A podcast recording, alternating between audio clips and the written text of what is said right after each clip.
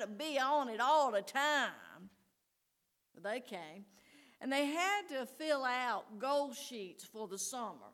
They were four and five pages apiece.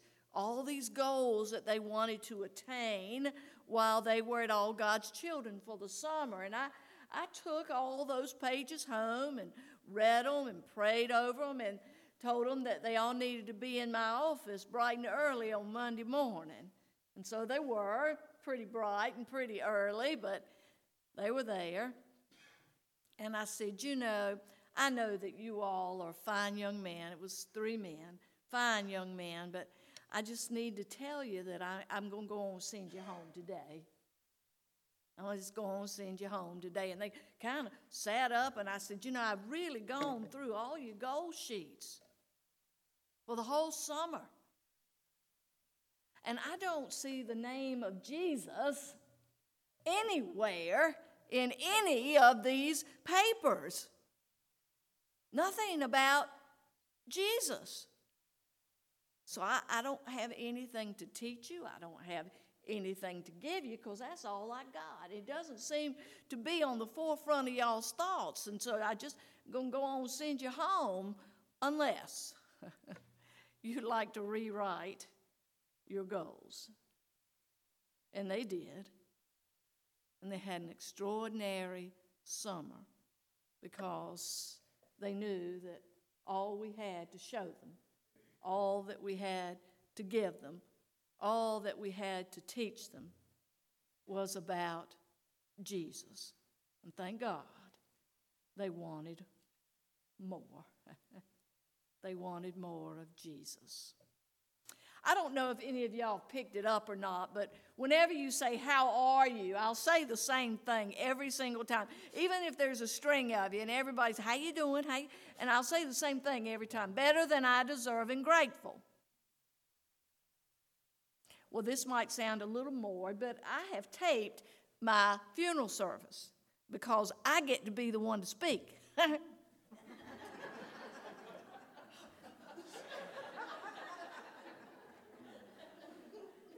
I'm also, I have collected, they say ugly Christmas sweaters, but I paid a lot of money for some of them.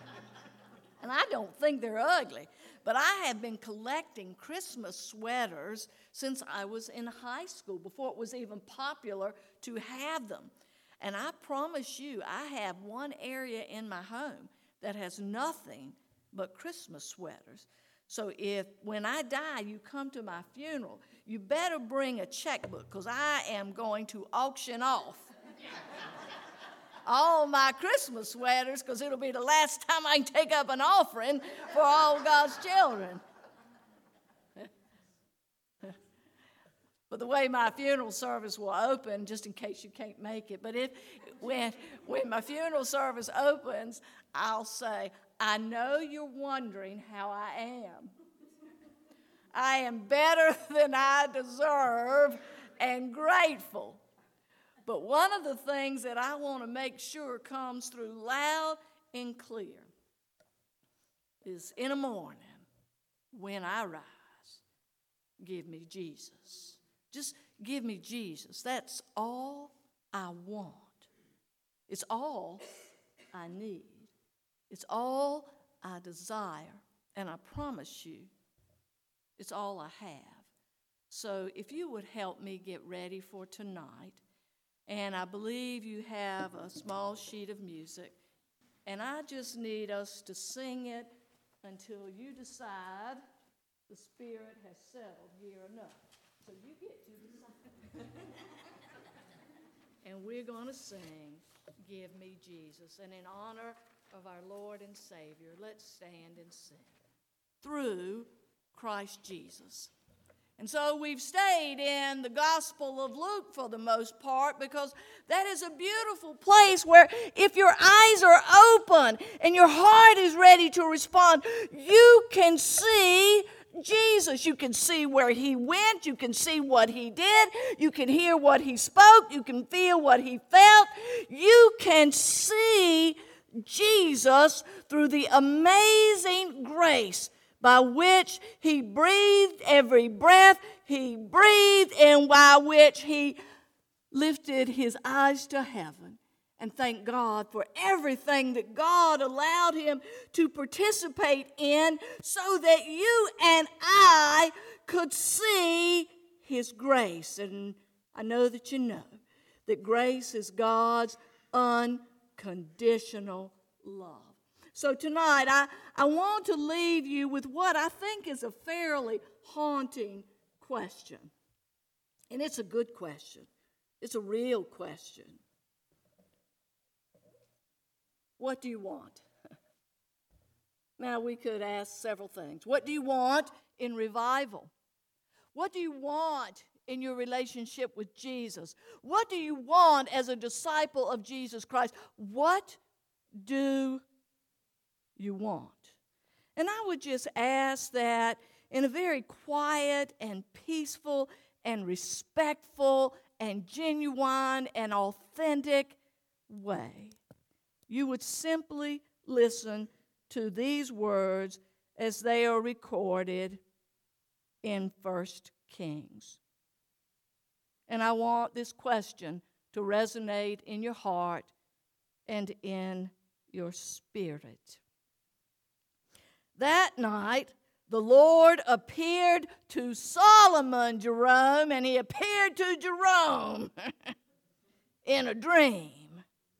And God said, What do you want? Ask, and I will give it to you. And Solomon replied, You showed faithful love to your servant, my father David, because he was honest and true and faithful to you. And you have continued your faithful love to him today by giving him a son to sit on his throne. Now, O Lord my God, you have made me king instead of my father David, but I am like a little child who doesn't know his way around. And here I am in the midst of your own chosen people, a nation in the midst and numerous. They cannot even be counted. Verse 9. Remember, God said, What do you want? Verse 9.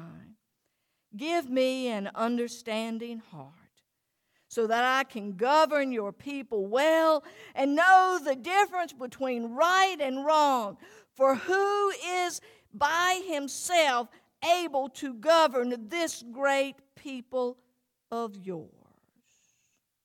Give me an understanding heart so that I can lead your people. What do you want, church? What do you want in your faith? What do you want out of this revival? What do you want as a member of your local church? What do you want as a mother in your family, as a father in your family? What do you want as children who live in your household? What do you want as teenagers who will be leaders sooner than we realize? What do you want? So here's our last lesson from Laura Early from the Gospel according to St. Luke. Would you please stand for the reading of the Gospel?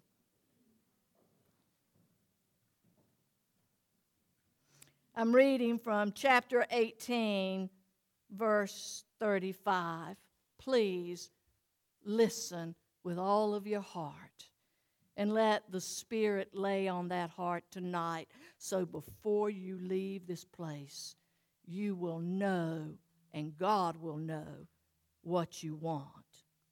As Jesus approached Jericho, a blind beggar was sitting beside the road and when he heard the noise of a crowd going past, he asked, What is happening?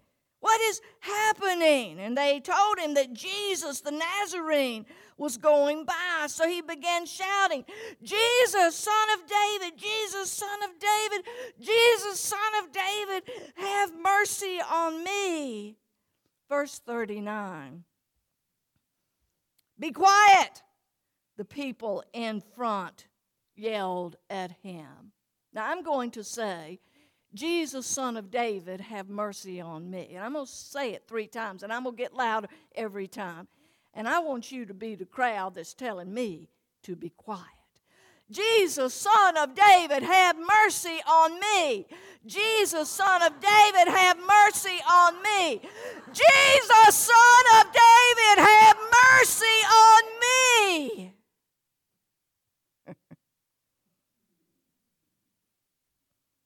but he only shouted louder, Son of David, have mercy on me. And when Jesus heard him, he stopped and he ordered that the man be brought to him. And as the man came near, Jesus asked him, What do you want me to do for you? Lord, he said, I want to see. I want to see. And Jesus said to him, All right, receive your sight.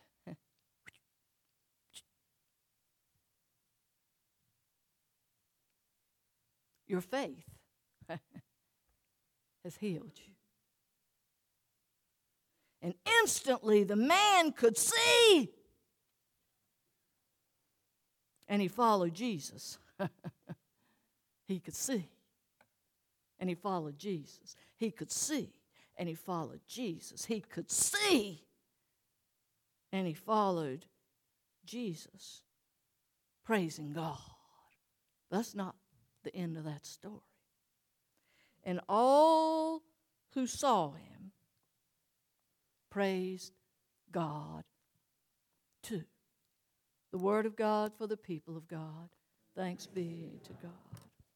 You may be seated but not comfortable.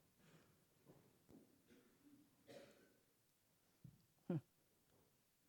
And so the latter part of the second chapter, or the first chapter of 2 Timothy, verses 1 through 9, says that it was God's plan before the beginning of time that you could be shown, you could see grace, and then you would see it and know it through Jesus Christ. I think this is a wonderful interpretation about Jesus looking right into your heart, looking right into your soul, because I think that blind man made it clear that he wanted to be with Jesus because the crowd, the world were the silencers. And he made it clear I got nothing but this opportunity with Jesus. I got nothing but this opportunity with Jesus. And so Jesus heard him, and I bet he did. I bet he was three times louder than I was. Jesus heard him. And Jesus hears you when you call out and say, Please have mercy on me. Mercy is kindness and compassion combined. That's what mercy is. Please, Jesus, have kindness on me. Please, Jesus, have compassion on me because I got nothing right now but you. And so Jesus stopped what he was doing. And he said, Bring this man to me. And can you just see them weaving him through the crowd, and the ones who had tried to silence him were hanging their heads, trying to hope Jesus wouldn't notice them, that they were the ones trying to make the man be quiet. And the man was brought forward. I can promise you they didn't see Jesus as well as the blind man did. Do you hear what I said? All those people in that crowd could not see Jesus, the man, the Nazarene, as well as the blind man could. Because in that moment, Jesus was all he had. And so Jesus stopped what he was doing, Peggy. And he said, Come on, come on up here. He says, What do you want me to do for you? He could have said a lot of things. Could you ask these people who always try to stop me from getting a blessing to realize that I deserve a blessing? Could you just make people hear me? Can you hear a blind man say, Could you just make all these other people see me? Could you help people be sorry for treating me this way? Could you give me a forgiving heart, Jesus? Because I've gotten angry with all these people. Could you, could you, could you, could you? And he didn't do any of that. He just had a simple answer for Jesus I want to see. And I love the Master's response. All right. We say that in the South a lot. All right. All right. And then he says this amazing thing. He says, Your faith. He didn't say, I'm going to call my father. And he's going to give me power. And he's going to let you see. And I want everybody to see what I'm doing. No, he just said to the man who was blind, Your faith, Y O U R, your faith has made you whole. And instantly he could see again. Now, I don't know what it would be like to be blind for my whole life and then all of a sudden be able to see. I wonder what I'd want to see. If I had a family, I might run home and I'd want to see my mama. Look, mama, I can see now. I might want to go to all those people who'd pushed me aside, all those people who'd laughed at me, all those people who told me I was worthless, and I want to say, well, I can see now. How about that, children? But not this man. It says, after he immediately received his sight, he followed Jesus. The second thing he did was he praised God. Anything that man had had that had made him bitter or angry or hurt or feel worthless was gone because he was following Jesus. And he was praising God. Step one, follow Jesus. Step two, praise God. And you know what step three is, disciples? All the people who see the ones that are following Jesus and praising God take notice. So, what do you want? What do you want? Out of revival, out of your relationship with Jesus, do you really want to follow him? Do you really want to praise God?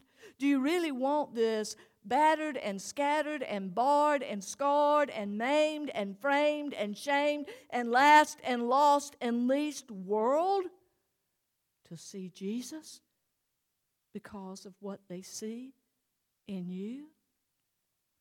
What does that kind of love look like in your life? Couple of years ago, I had the privilege of baptizing four little boys all on one Sunday. It was a great day. And our worship team had gotten together a couple hours before worship began to get ready for the service. And I told my worship leader, I said, Listen, the sermon today is called What Does Love Look Like? And so I want you to pull up a picture of Jesus and put it up on the screen and show people what love looks like. And she pulled up a picture of Jesus from the Passion of Christ. And every fiber of his fleshly being was tattered and torn and ripped and bleeding and hanging on his body. Well, when she pulled that picture up, a couple of people on the worship team went, and then a couple of them started to cry. And I said, I tell you what, Cheryl, Today, we're going to have a lot of children here. So let's choose another picture. Would that be okay? Oh, of course, Miss Laura, because the first four pews were nothing but children. And behind them were all those children's families. Four little boys in the neighborhood where hood is the operative word. Four little boys were being baptized. And then it was time for the sermon, and them babies had been baptized. And that's something special at all God's children. And right before the sermon, I was sitting back there, and God was saying, Oh, you can water this service down too? You can water me down? And I'm thinking, No, no, no, no, Lord, please don't talk to me like that. No, no, no, no, no, no. And my associate was sitting over here, and he understands when God is telling me something. And when it makes him nervous, he starts to tap his feet. So he's tapping his feet, and I'm going, No, God, I'm not going to water it down. No, not. No. And, and Michael's over here tapping his feet. Because God is getting ready to do something, and Michael knows if God's going to strike with lightning, he is sitting mighty close to me. So I stood up to preach the word and to show what love looked like.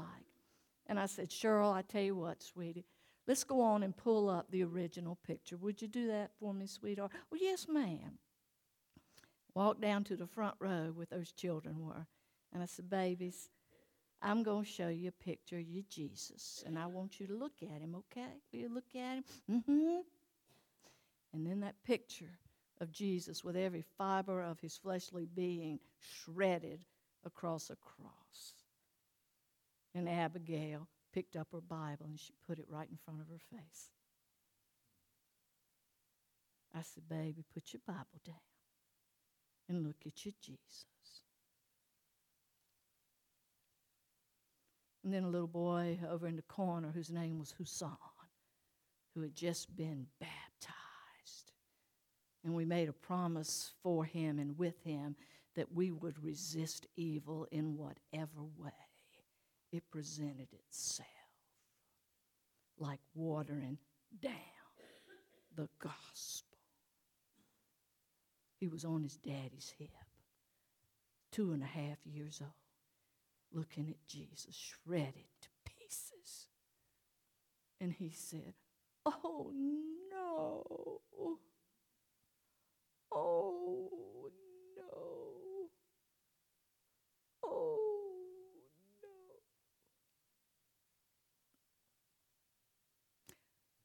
What do you want, church? Do you want a gospel that's watered down, that makes life easy for you? Or do you want to hear yet again the words of Psalm 89, verse 17? It pleases the Lord to make you strong. I don't know if y'all know this about me. I got six horses. Somebody say amen and I got seven dogs. I had six a week ago, and I got me a new German Shepherd puppy last week. His name is Willie, and he's precious. And I got four cats, and I got one husband. My animal's a lot easier to take care of, but anyway, I just say. One day I was down at the barn, and and I had been home all week by myself, and it had been the coldest week of the winter. Do y'all remember two years ago when there was an ice storm every other week? It was something. Maybe it didn't happen here, but it sure happened in Bertie County. The ground was as hard as what I call brickbat. You know what I'm talking about? It was hard. And I was down at the barn. I mean, to tell you, I had my gloves, my hat on. I was as bundled up as I could be, but it was so cold, it make your eyelashes feel like they were freezing. But I'm going to feed them horses, children, because they can't take care of themselves, so I'm responsible. So I'm going down to that barn thinking, Bill Early, you better come home quick, because I'm about to get tired of doing this myself, but I just keep right on going, just keep on going, just keep on going. Cowgirl strong. And I was getting ready to reach over and get a bucket of water that I had to turn over because it had frozen like brickbat. And my pit bull, her name is Harley, she weighs about 100 pounds. She's like a tank. She realized that I was down at the barn. But because that ground was so hard, she couldn't hear me walking and when she realized mom was down at the barn and she's still at the house, she come flying through the yard. And she slipped on a piece of that ice that was under that barn. And she slipped and slid and clipped me right between my knees, and I went straight up in the air and crashed back down on that ground. It was hard as brickbat, and I thought I had shattered my shoulder all to pieces. But what you learn when you ride horses, if you take a fall, the first thing you do before you even realize you've fallen is you get back up. Because your body can fool the other parts. And if you get right up, you might be able to walk away from that situation. So I got right up, but I, I could feel that left shoulder. Daggone it, made me have to go to the doctor. So I go to the doctor, and, and he says, Let me see you lift your right arm. Yeah. Let me see you lift your left arm. And it'd go about like that. I couldn't lift it. I could not lift my arm. Couldn't put my hands under my pillows. I don't know if y'all do like that, but I put my hands and I squeeze that poor pillow half to death. But I couldn't do, I couldn't lift my arm at all. So he did like this and like this. He says, Yep, you got a frozen shoulder. He wrote me a prescription for some opioids. Sent me on.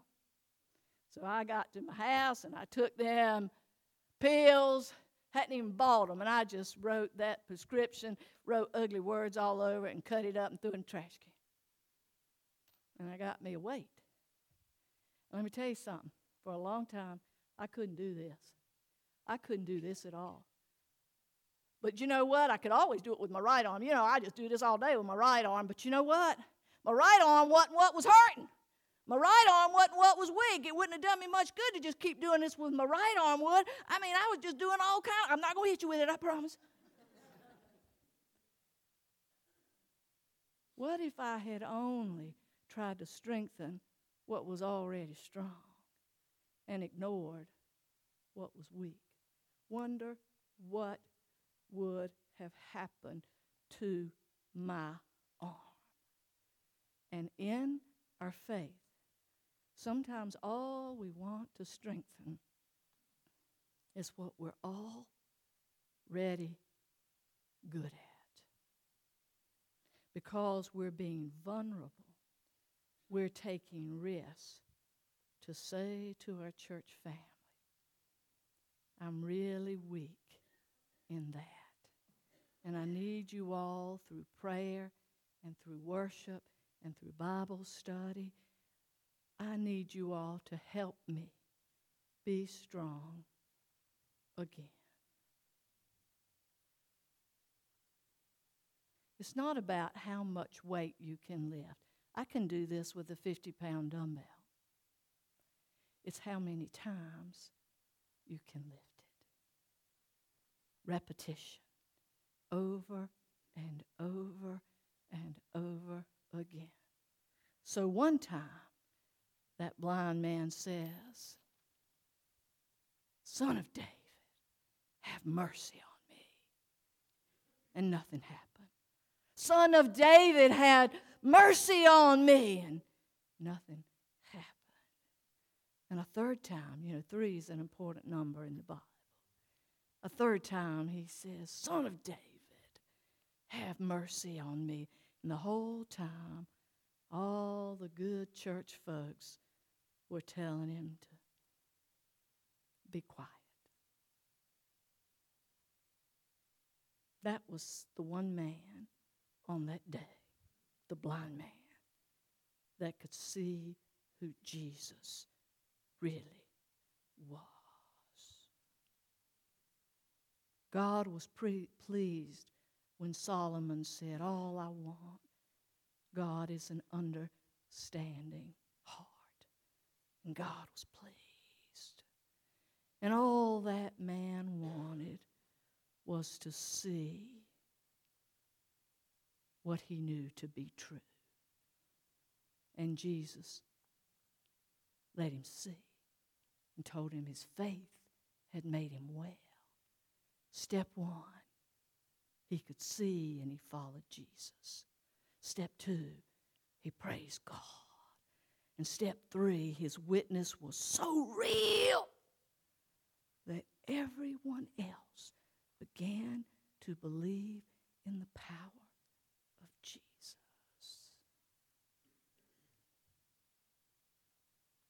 These chains are not plastic, gentlemen. They're heavy.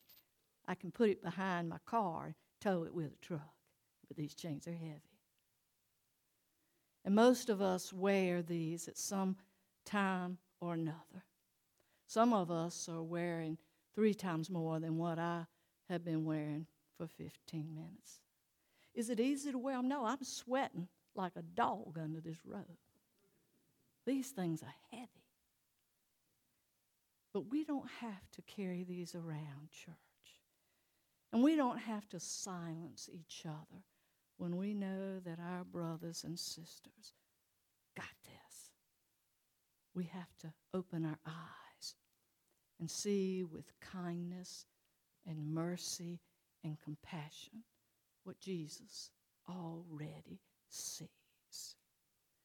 And the world will begin to see again when we start to see each other.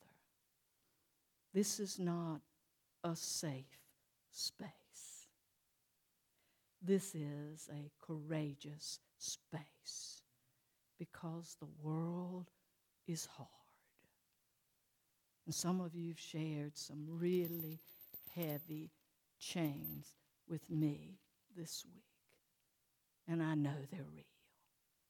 But the good news of Jesus Christ tonight is you can take them off. Yes, you can. Yes, you can. And if you get ready to pick them up again, you may have to do what I do. I carry these around in my car every day of the week. And when I turn a corner too fast and they go like that, I'll go, That's right, Lord. Don't you pick them chains up again. Don't you do it. Because it pleases God to make us strong. And you don't get strong by carrying these around. You get strong by exercising what is weak in your life. Don't let anybody fool you. It's a lot of work, and it takes a lot of repetition. So, how about we close with this question What do you want? And are you willing to ask Jesus for it tonight? He'll stop a crowd for you, He'll stop a crowd. So, I'm going to do two things. This little weight is going to be up here, and Maybe you just need to hold it and lift it up and say, Jesus, this is what this feels like to me, this weakness in my spirit. I want you to make me strong. Or it might be tonight is the night that you want to say, My chains are gone. I've been set free. Maybe you just want to lift this up I don't want anybody to hurt themselves. I handle these chains a lot. I know how much they weigh. But if you just want to put it on, just for a minute, and then see what it feels like to take it off. If you want somebody to come with you to help you, but I want you to see what it feels like when you take it off. And I want you to feel free. And I want you to be able to see so that you can follow Jesus so that you can praise God and so that the world will once again know that the Master we love and serve is real. What do you want Jesus to do for you? Let's stand and sing Amazing Grace, My Chains Are Gone. Use this if it will help you.